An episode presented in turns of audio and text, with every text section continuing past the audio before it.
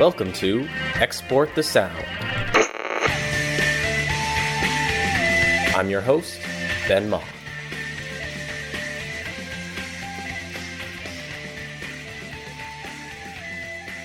My guest today is Foza Fawehinmi, a Lagos-based music lawyer, business executive, and talent manager working in the West African music industry for over a decade. She is truly a multifaceted player from both the law and the business side, working licensing deals with international entities like the NFL and the Ellen Show, while also developing up-and-coming talent like P.Priime, Tempoe, and Gbasky with the Sarz Academy. Foza, it is an absolute pleasure to have you here today. I was wondering if you could briefly introduce yourself and the many incredible music initiatives that you've led. Good afternoon, everybody. My name is Foza Fawehinmi. I am an entertainment lawyer by training from Nigeria. Basically, what I do is I basically create, embark on initiatives that create sustainable wealth for creatives in Africa.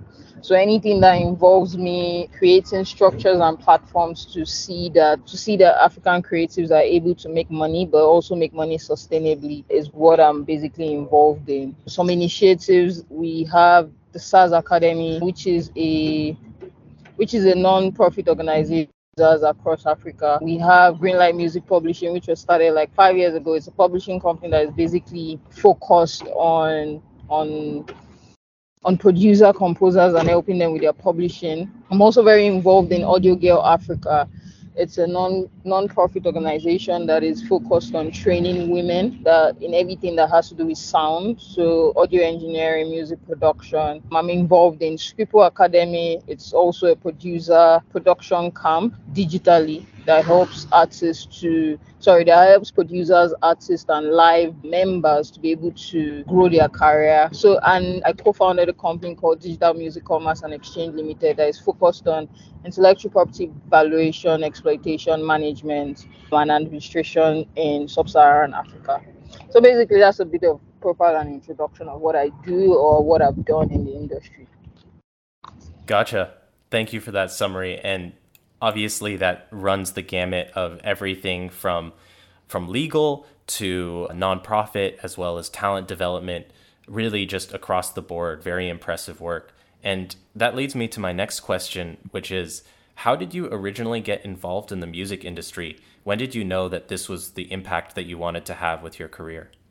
So, I just recently put out a memoir called So Far So Foza, and basically just journals my life as a lawyer and as a person in the entertainment industry in Africa, basically. So what started it off for me was, I love music generally as a person. I love the arts as a person, but I don't necessarily know how to do those things. So basically, I can only A&R, I can't write music.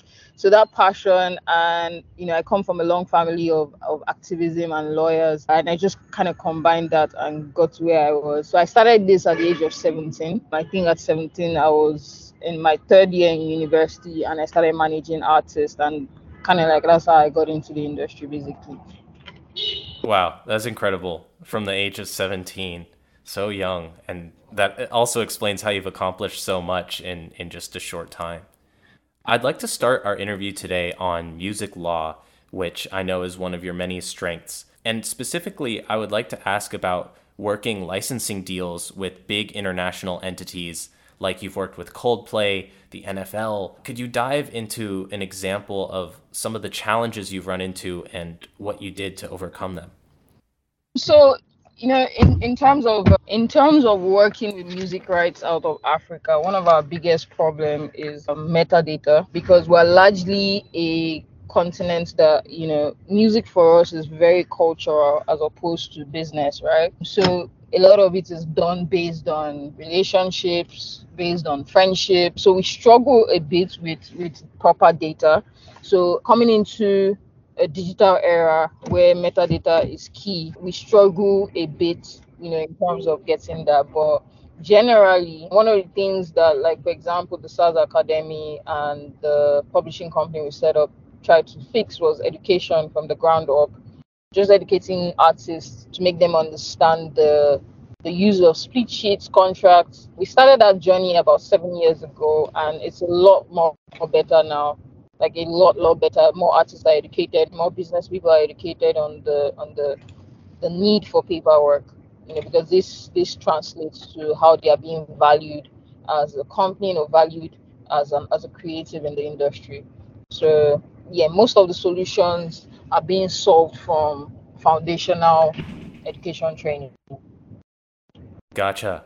Could you give me an example of some of the work that you've done affecting one of the artists you've worked with? For example, any of your artists at the Sarz Academy, how have they benefited from the kinds of initiatives that you've undertaken? So from the Sarz Academy, we have success stories like the producer called Tempoe. Tempoe produced one of the biggest Afrobeat records, called Love Nwantiti.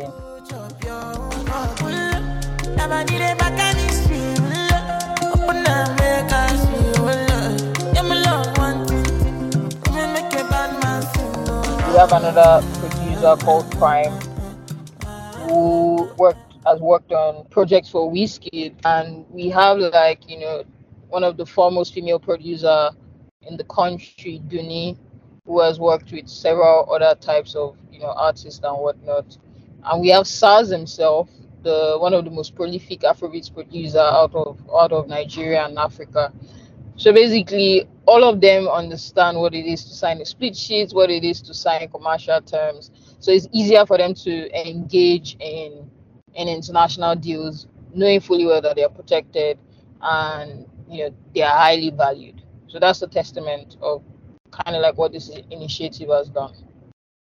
And your work with Audio Girl, is that also on the rights management and licensing side, or is that more on the music production side, or does it encompass all of those skills? It's more on the music production and audio engineering side, but specifically focused on women. I'm a woman, and I've benefited basically from women, mentorship in the industry. So it's the CSR for me basically is to put on more young women, that are interested in all the parts of audio engineering, not just music production. So your mixing engineers, your sound engineers, and we have a healthy number of women that are very excited about this. We started this last year or 2 years ago, and we've done about 4 different types of projects. Currently, there's a production camp that is running in partnership with Maven, and we're currently in the middle of some fundraising to be able to sponsor women to have audio engineering courses from South Africa and whatnot. So it's basically just focused on teaching them the business side and the creative part of it. Yeah, that's awesome to hear. I was wondering, what are some of the challenges that you feel like female producers and up-and-coming artists face in West Africa, or I guess more broadly on the African continent? What are some of the main motivations for starting Audio Girl and the specific solutions that they try and come up with for those challenges? So generally for artists is access to finance, stable financing.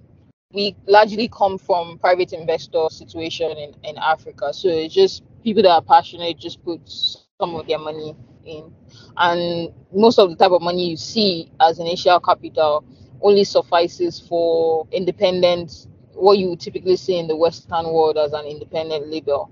So there's a debt to financial access for stable financial access for African artists in general. For Audio Girl, is basically women don't have enough platforms to showcase.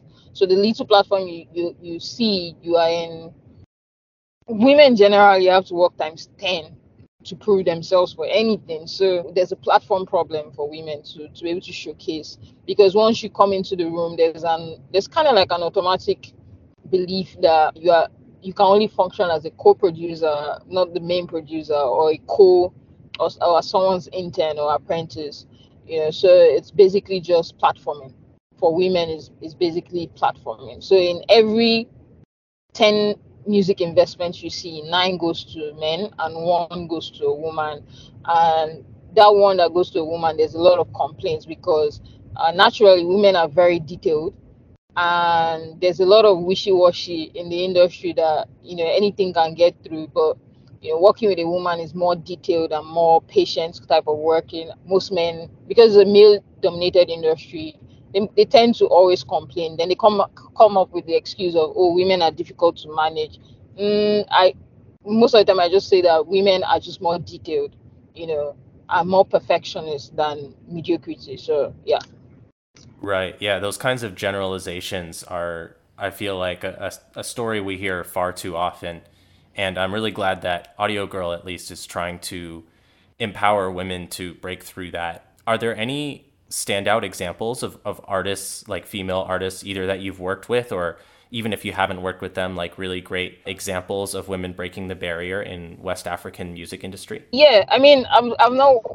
We always have interactions, but not directly working. Yemi Alade has done a fantastic job in showing how to position yourself as an artist outside of your own base. So she does a fantastic job showing up outside of Africa and in Europe. You have Tiwa Savage that is fantastic in terms of pop and breaking barriers for women, you know, in the pop industry. You have women that are doing extremely well in terms of, like, you know, in the olden days, we had women like Oyeka Onwenu, you know, we had women like Edna Ogoli. Now, recently, you're having the Tems, you're having the Ayra Starr, you're having Fave, you know, more pop, you know, women coming up and springing up. You also have women that are diversifying into, like, you know, the jazz, the blues, the opera, the R&B, and doing extremely well. You have Simi that is doing extremely well too in songwriting and mixing and mastering and production.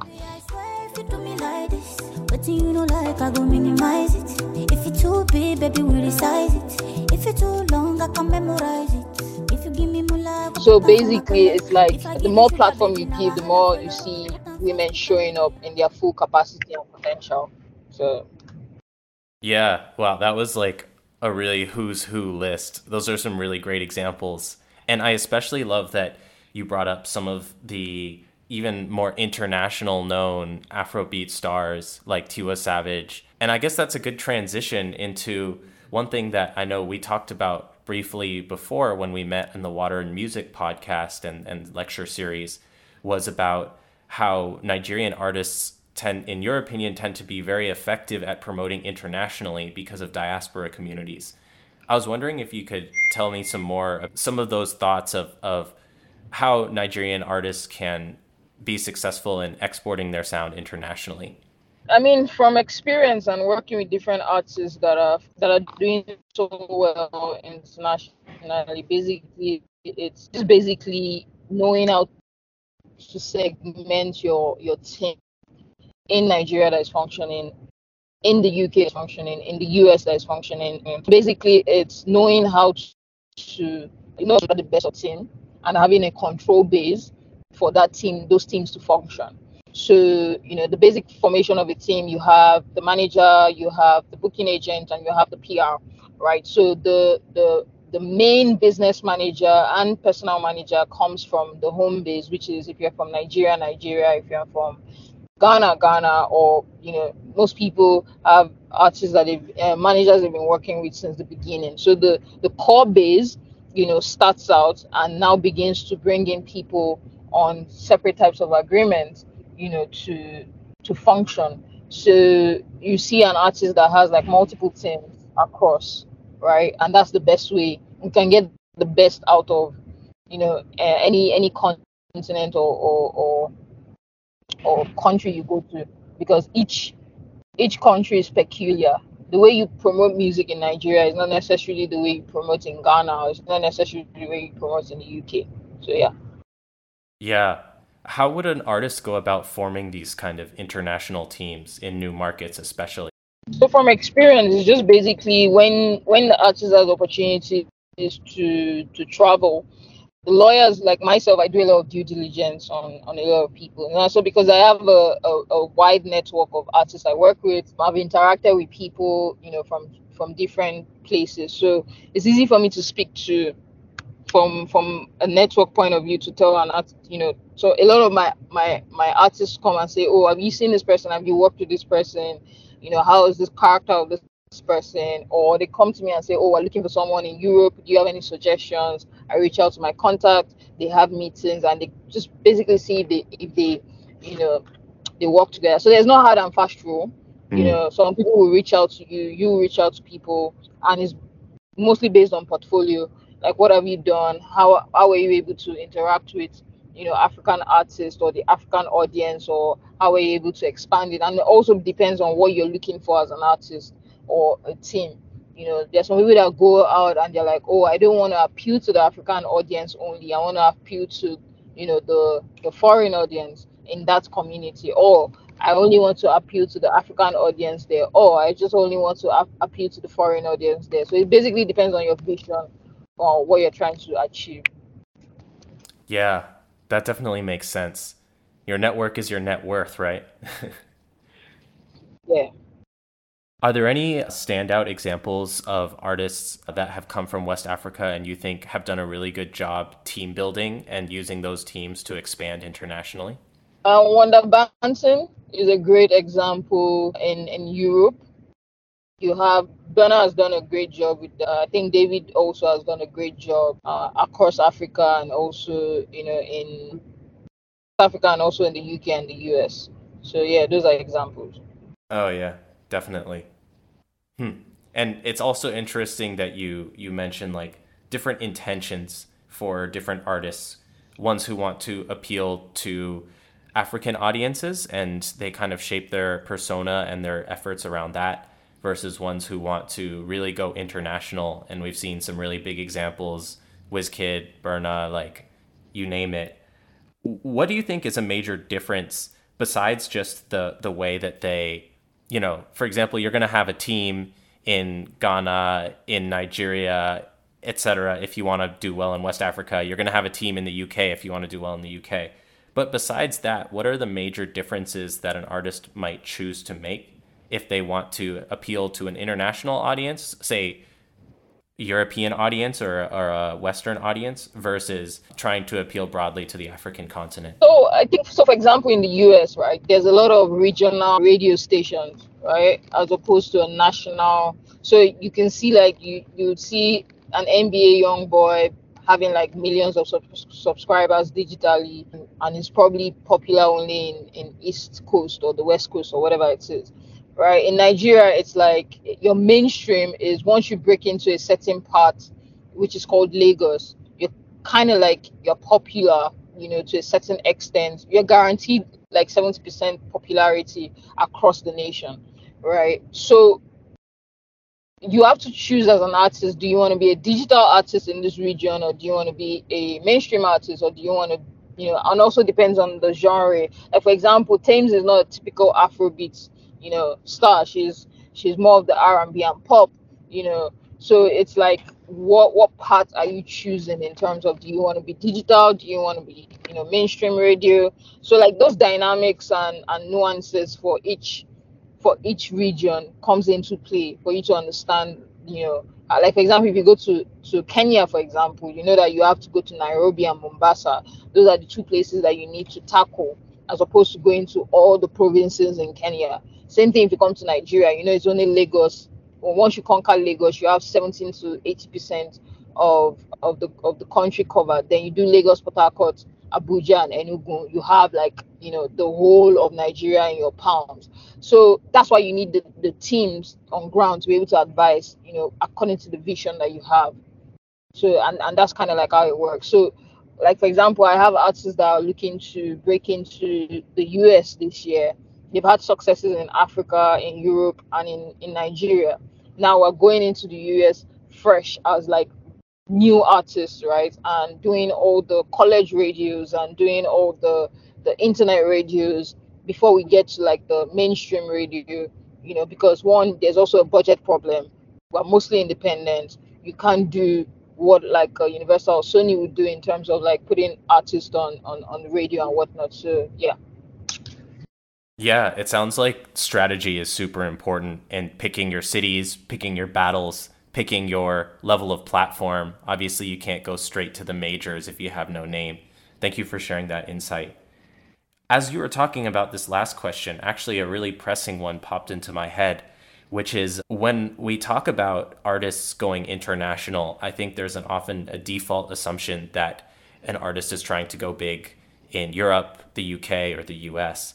And a lot of the times that makes sense just because a lot of money is there. But I was wondering if there are any examples of artists from the African continent or from West Africa that are going for an international strategy that maybe also includes Asia or like South Asia, Latin America, other regions of the world. So CKay and Ghana's strategy was quite direct in terms of India. There was a lot of focus on India, North Africa, and Latin America. So if you check his last album, you'd see like there were very select features that spoke to those regions, and there's a heavy tour presence in those regions for CKay at the moment. So CKay is one of the artists that have that strategy on lock in terms of like exploring, those regions that were mentioned. Rema also, and you could see that Rema, collaborated with Selena Gomez to, amplify the record Calm Down that already sounded like what a Latin American audience would enjoy, and also like an Indian audience would enjoy.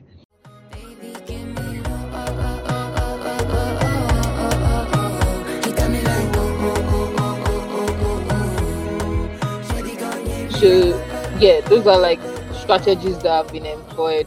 But those two artists are backed, by major labels. So yeah, it's a strategy that is very executable with a proper budget. Right. Yeah, it takes a lot of resources. Calm Down by Rema. Actually, I remember looking. I think Billboard launched their first ever Middle East North Africa region charts a few months ago. And Calm Down was the first #1 on those charts. So that has really paid off for Rema. When you talk about some of the features on CKay's album or some of the features of Calm Down that appeal more to a South Asian continent or East Asian continent audience, what are some of those features? So if you check Sad Romance, I think you have features like the Maria Andrade, the Ronishia feature,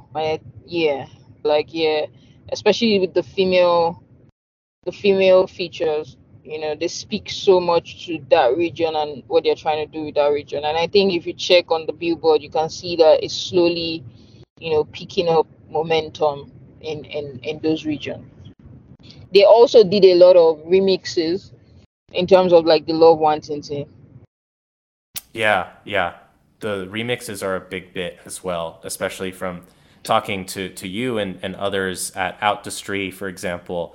The collaborations and remixes can go a long way in increasing regional impact, but they also carry a strong amount of labor cost and resource cost. It's very time intensive, and you really have to develop those relationships. Yeah, and that's where the strength of a major label comes in. Yeah. So as we come to a close on this interview, thank you so much for sharing your insight. And I have one final question that's an open question, and that is, who is an artist that you think people should be listening to if they aren't? I know it's a tough question, but take it however you want. You get a chance to shout out whoever you like. I have a lot of them. So I'll start with Adekunle Gold. I think that is going to be the greatest showman that anybody, and that anybody's going to experience. Wanda Banton is coming with a different flavor of Afrobeat. Ayra Starr is a global pop star that is waiting to happen. Scales is an Afrobeat legend in terms of like creating, monumental records. So yeah. Amazing. All right. It's been a true pleasure having you. Thank you so much, and hope to talk next time. All right. Thank you.